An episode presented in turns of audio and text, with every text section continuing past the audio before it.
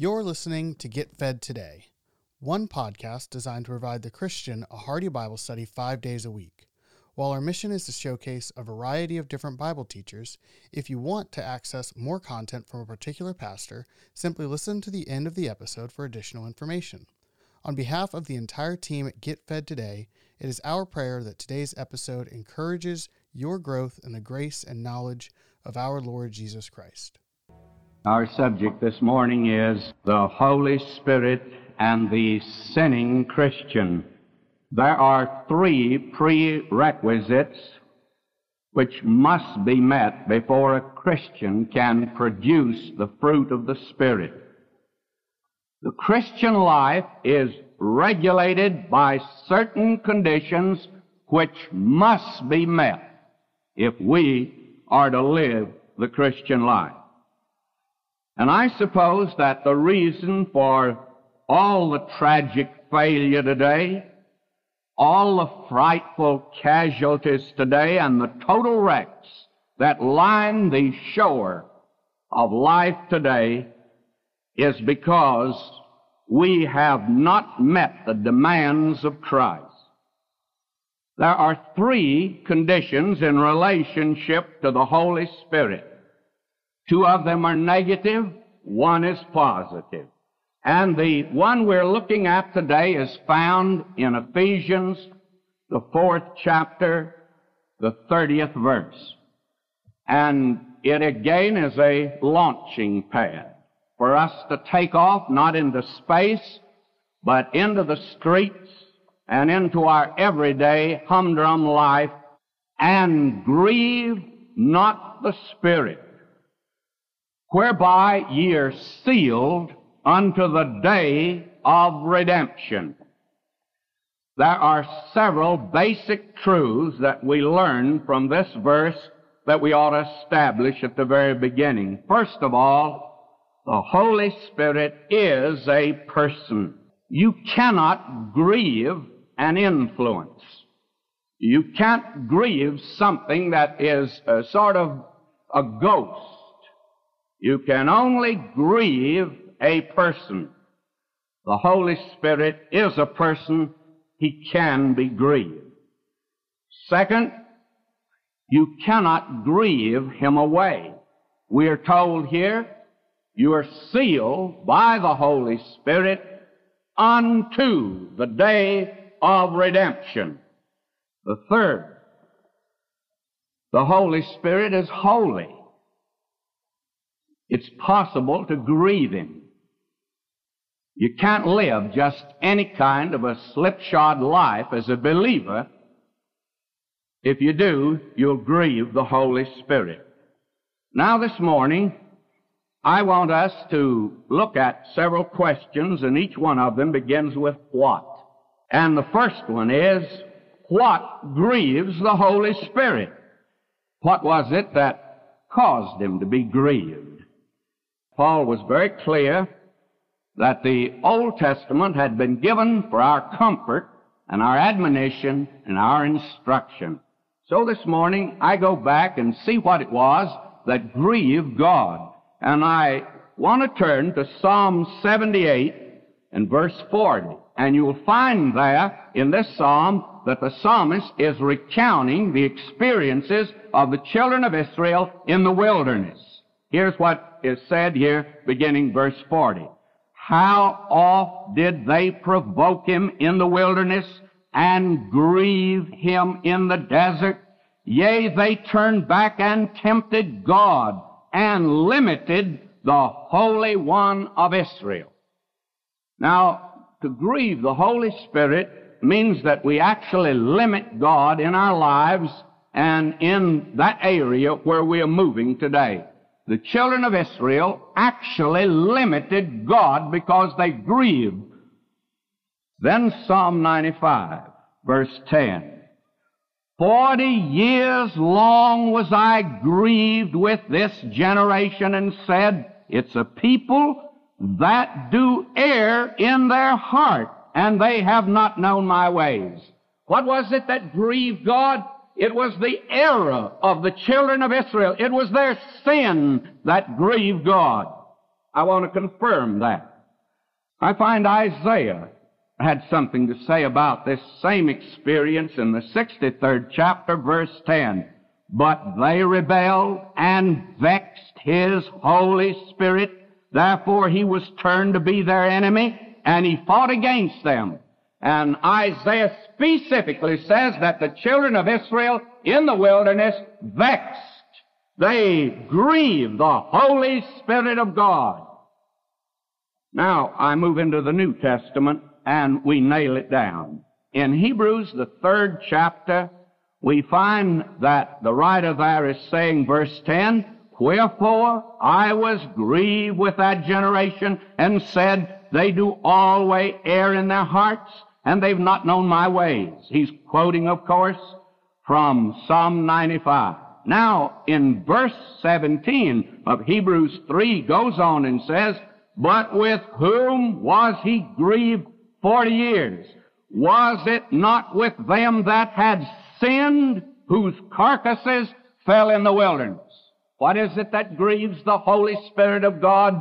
My beloved, it is sin. Sin grieves the Holy Spirit. Now we come to the next what. What sins? What sins grieve the Holy Spirit? Now I know that it's very easy to say and rather naive to say all sin grieves him, and certainly that is true. But we want this morning to deal with specifics. We want to make a diagnosis because we are talking to believers for the most part, and believers sometimes grieve the Holy Spirit.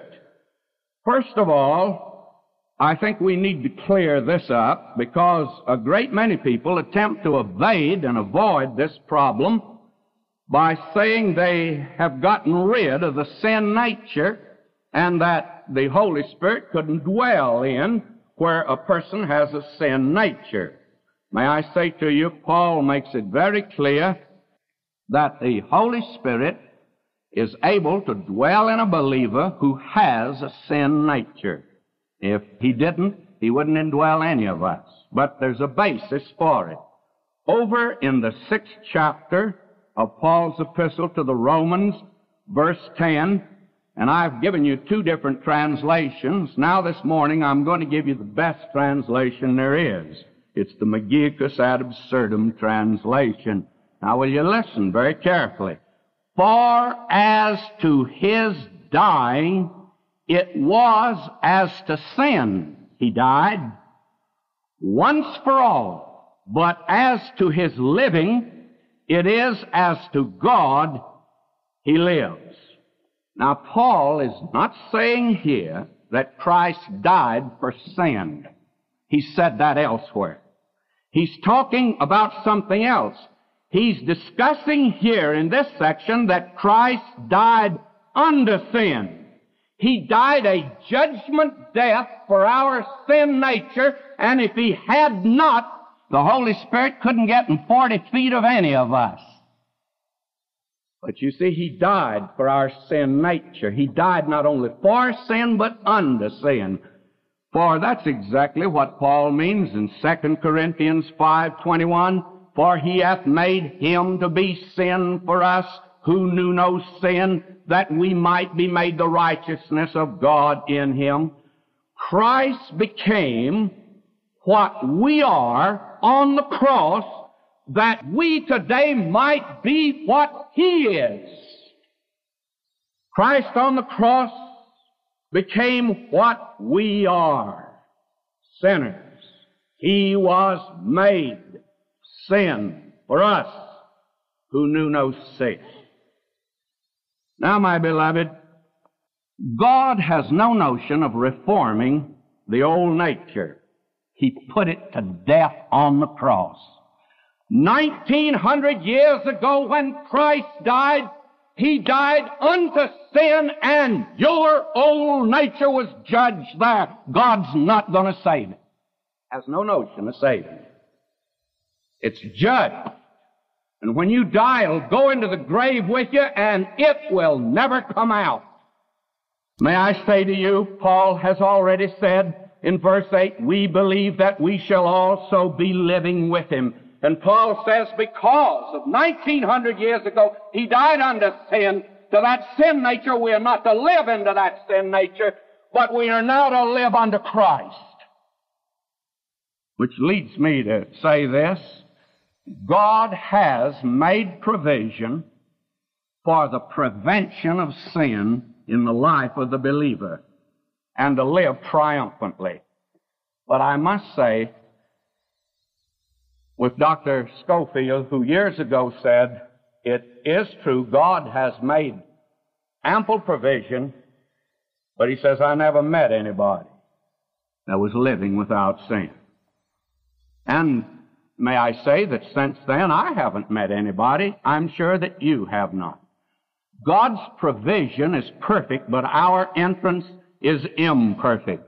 Listen, my little children, my little barns, burns if you want to call it. My little born ones, these things write I unto you that ye sin not. Made the provision, our entrance into it is imperfect. And because of that, believers sin. Now there's a cure for the sins of believers, and I think that we this morning are interested in that. I believe every sincere child of God's interested in that, but before we do it, look at the cure. Let's continue our diagnosis. I wanted to be very sure that none of us got the impression that you're going to get rid of your sin nature. He died unto it. You and I to reckon that's the way we're to live. Conscious of the fact that we have that sin nature, but we are not to live in that sin nature. We're to live under Christ. Now there's a cure for sins of believers. But let's look at the diagnosis. Let's identify some of the sins of believers. What grieves the Holy Spirit? Oh, I know. Somebody's going to say, go into picture shows. Somebody's going to say dancing. Somebody's going to say smoking. Really, I've looked. I haven't found those verses. I say that for this reason. We have some folk today who say we don't do these things, therefore we are separated spiritual Christians. Let's see if you are. The Holy Spirit is called the Spirit of truth. The Spirit of truth. The Lord Jesus said, when He, the Spirit of truth, is come, He'll lead you into all truth. He's called the Spirit of truth. And if He is, then one of the sins that would grieve Him would be lying, would it not? And the very interesting thing is that so many lift Ephesians 4.30 out and do not pay attention to its context. May I say you will find there quite a list of sins that grieve the Holy Spirit. And back in the 25th verse of this chapter, listen to this. Wherefore, putting away lying, speak every man truth with his neighbor, for we are members one of another. We expected that, didn't we? That if he's the Spirit of truth, lying then would grieve the Holy Spirit of God. And here we are told that lying is one of the things that does grieve the Holy Spirit of God one half truths, falsehoods, little white lies, we call them, false impressions, gossip, grieves the Holy Spirit of God. And where gossip is engaged in, the Holy Spirit of God cannot work in fullness of power. He's the Spirit of truth. And any misrepresentation any wagging tongue that says that that it cannot prove grieves the Holy Spirit of God. He is called the Spirit of wisdom. Back in the 11th chapter of Isaiah, we are definitely given that mark, that label, the Spirit of wisdom. Neglect on the part of a believer of the Word of God grieves the Holy Spirit ignorance today of spiritual truths on the part of believers grieves the Holy Spirit. And I personally believe today that that is grieving the Holy Spirit more than anything else in our churches.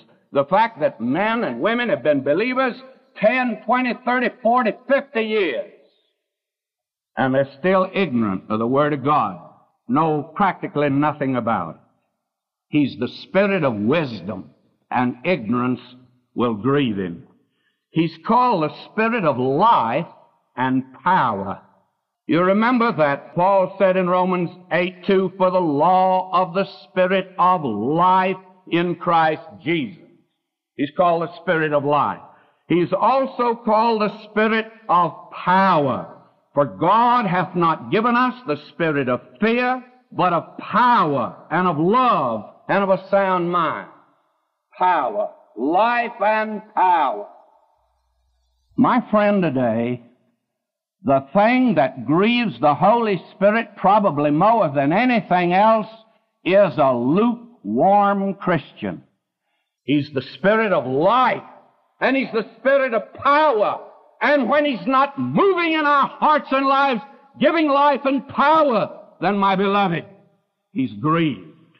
He's called the spirit of holiness. Paul says in Romans 1 4, he's declared to be the Son of God with power according to the Spirit of holiness. Therefore, all impurity offends him.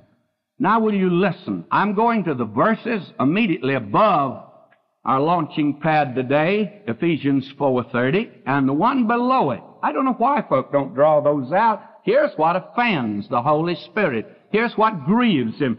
Listen to this. Let no corrupt communication proceed out of your mouth, but that which is good to the use of edifying, that it may minister grace unto the hearers.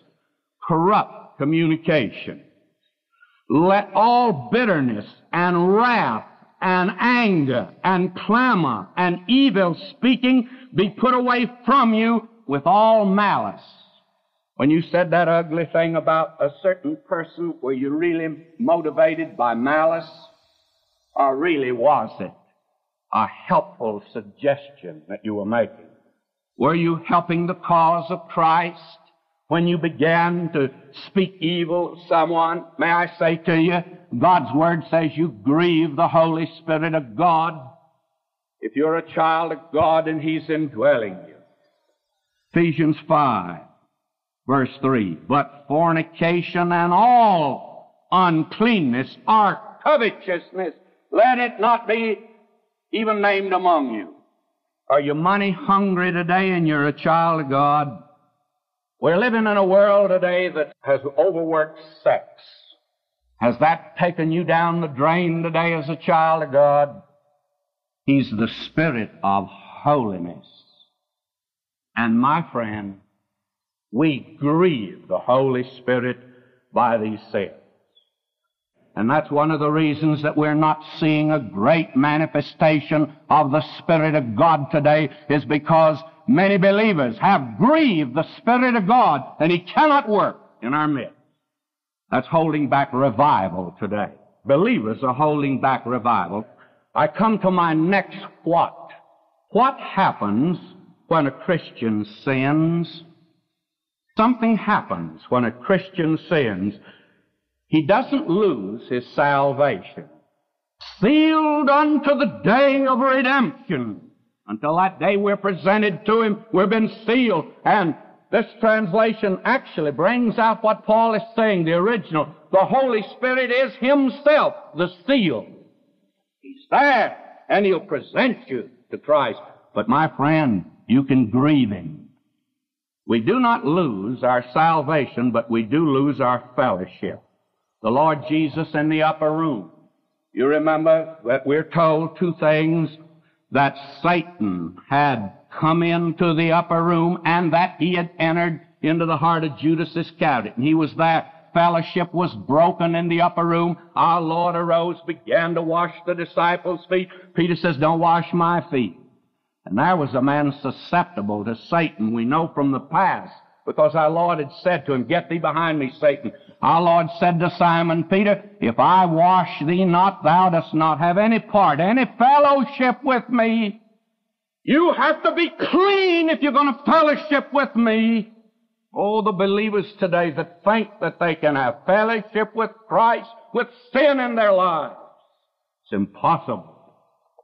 And when there is sin in the life of a believer, he loses his fellowship. There's no power and there's no fruit of the Spirit in the life. They're miserable and they make everybody around them miserable. They become critical and cantankerous and difficult, and the darkness of the world makes an assault upon the soul of the believer, and it intrudes into his life. The joy of the Lord is gone, and he has to seek for satisfaction in the things of the world. And before long, the neighbors say he's living just like the man in the world. To all outward appearances, he is. My beloved, there is a line of demarcation and a bifurcation today among believers.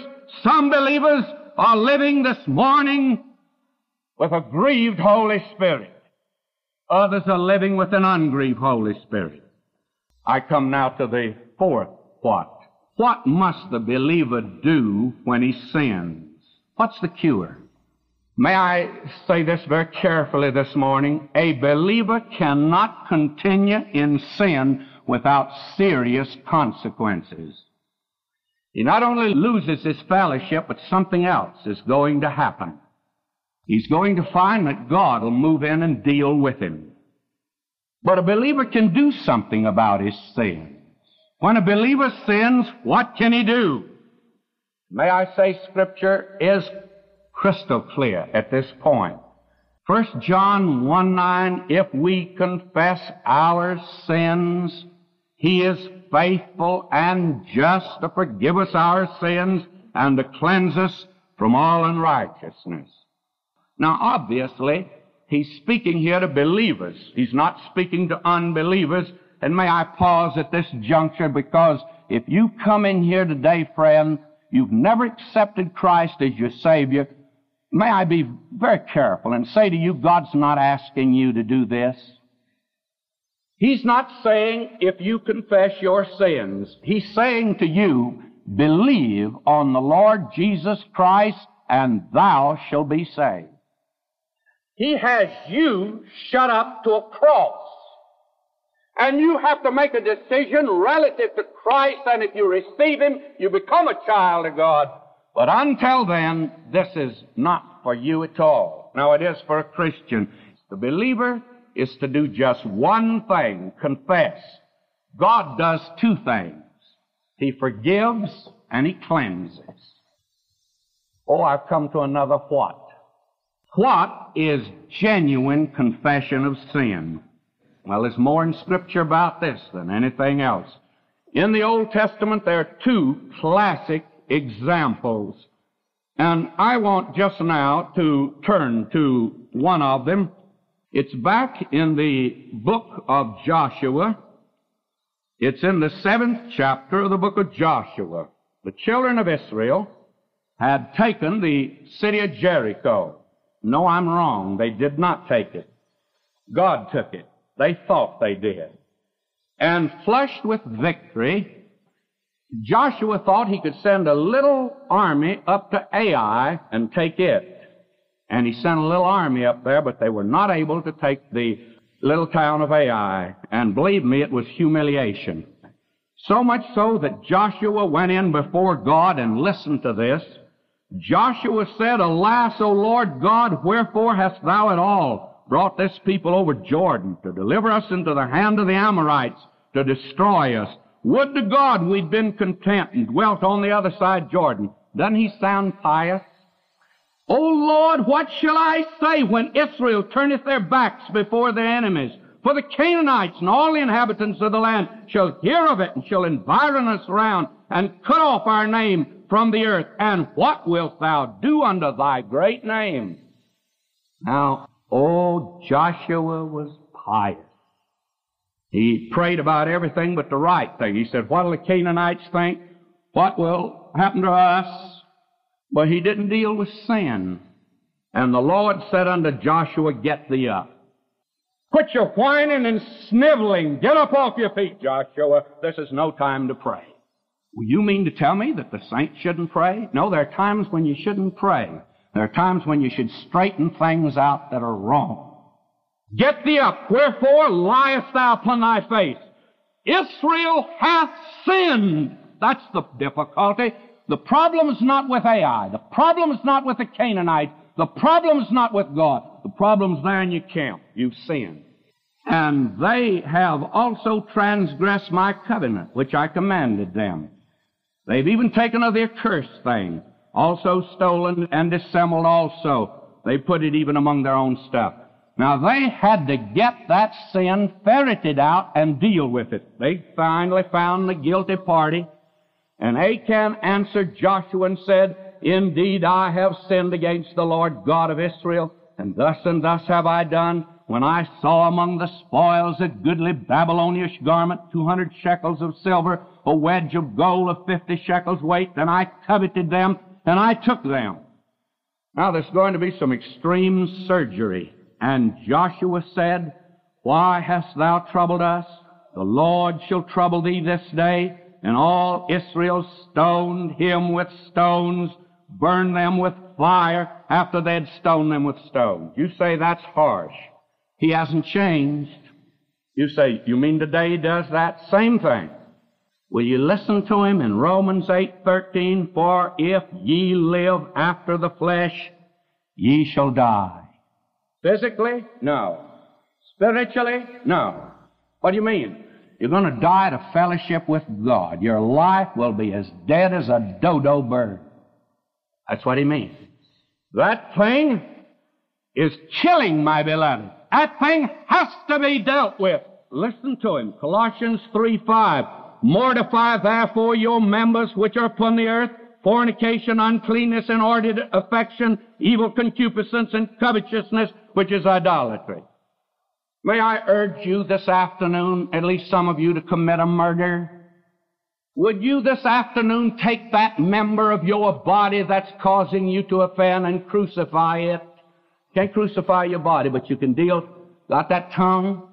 It's getting you in trouble. Talks too much. Take it before the Lord. Tell Him what it is. If we confess our sins, you got to confess it. And to confess means to say the same thing God says about it.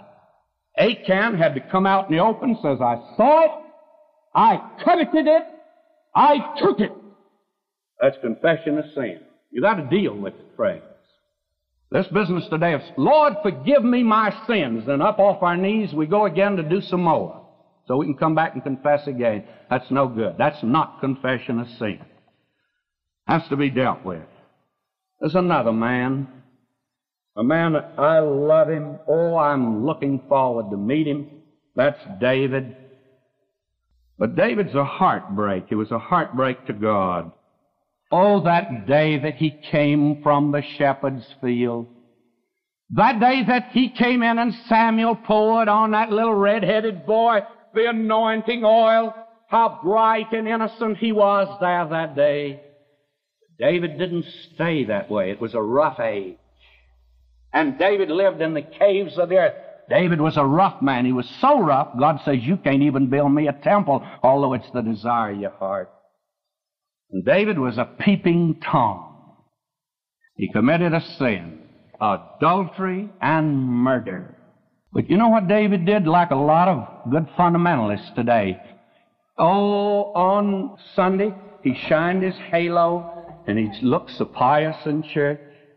Fact of the matter is, when he walked in and sat down on the throne after he'd committed these sins, he looked around and he says, I wonder if anybody here knows. Don't think so, and if they do, they better keep their mouth shut. I'm king. I'll shut 'em up.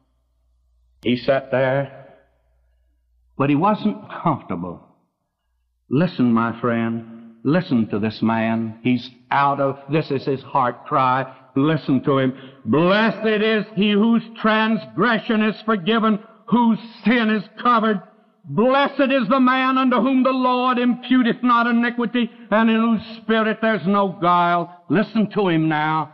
Was David miserable after he committed the sin? Did he still have joy? When I kept silence, my bones waxed old through my roaring all the day long, for day and night thy hand was heavy upon me. My moistures turned into the drought of summer. Now, the king of Babylon and the Pharaoh in Egypt can get by with that sin, but David is God's man. He can't get by with it. And there's no fellowship and no joy. God's man. He's got to deal with that sin. So God sent Nathan in there, bravest man in the Bible. Daniel knew the mouths of the lions were closed when he went in there. He wasn't afraid. But David didn't know that Nathan knew. And Nathan opened his mouth. He came in and he didn't talk to his back either. He came in, he pointed his finger at David after he told him the little story. This red-headed king says, Oh, it's easy to see fault in others, isn't it? Where's that man in my kingdom that did that? Nathan, thou art the man. David could have done nothing more than lift the scepter that was in his hand and Nathan would have been taken out, but Nathan was not executed. You know why?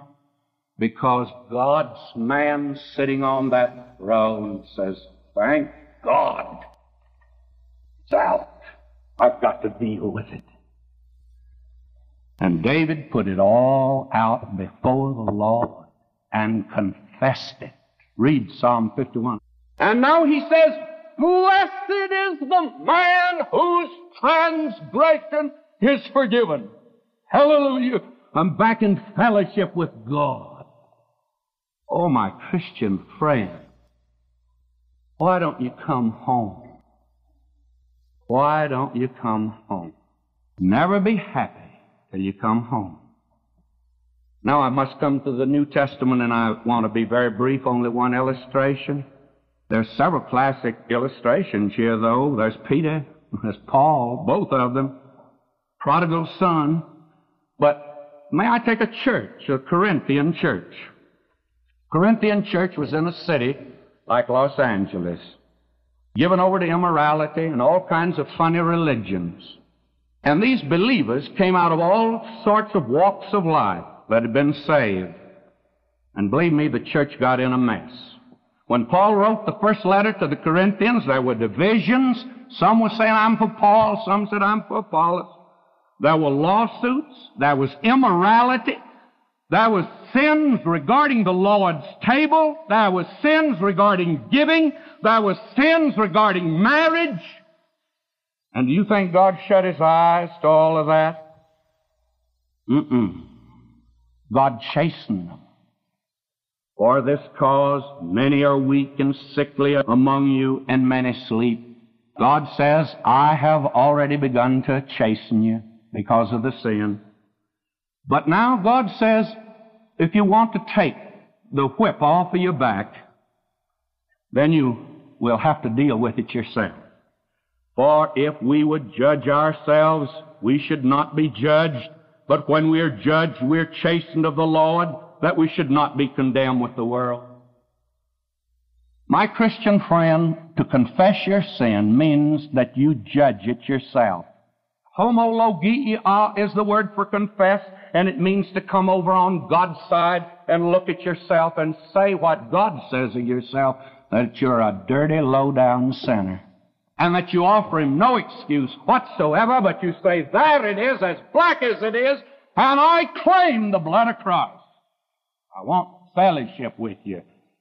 My friend, a child of God, when they sin, will do like David did there will be an agony of soul and there will be tears of sorrow, and if they are not there, something's wrong.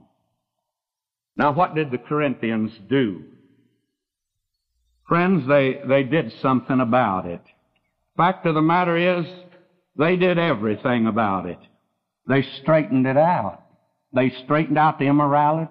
They straightened out the divisions. They straightened out everything. And then Paul wrote them the second letter, and he says to them, when this was called to your attention, you dealt with this thing that was in your lives. And you saw it. When it was wrong, you made it right. And if there's not that agony of soul, it's not confession. If we confess our sins, repentance means to turn from the sin. You see, the prodigal always comes home. Always. Comes home because he's out of fellowship with his Father. And there's agony of soul. There's shedding tears. Oh, that poor boy, how miserable he was. And going home. May I say to you this morning, no child of God can go on in sin. Shall we continue in sin? God forbid. I'm bold enough to say this morning that if you can sin and call yourself a Christian and it does not affect you in any way, and you can go on living like that, you are not a child of God. You're not. You can't be. The child of God, oh, he can, yes, he'll sin. But when he sins, Go and confess it to the Father. If you grieve the Holy Spirit of God by some sin, and any sin will grieve Him, John says, don't say you're having fellowship with Him because you're lying. You're not. I didn't say that. I'm too polite to say that. John said it. He said, you're lying.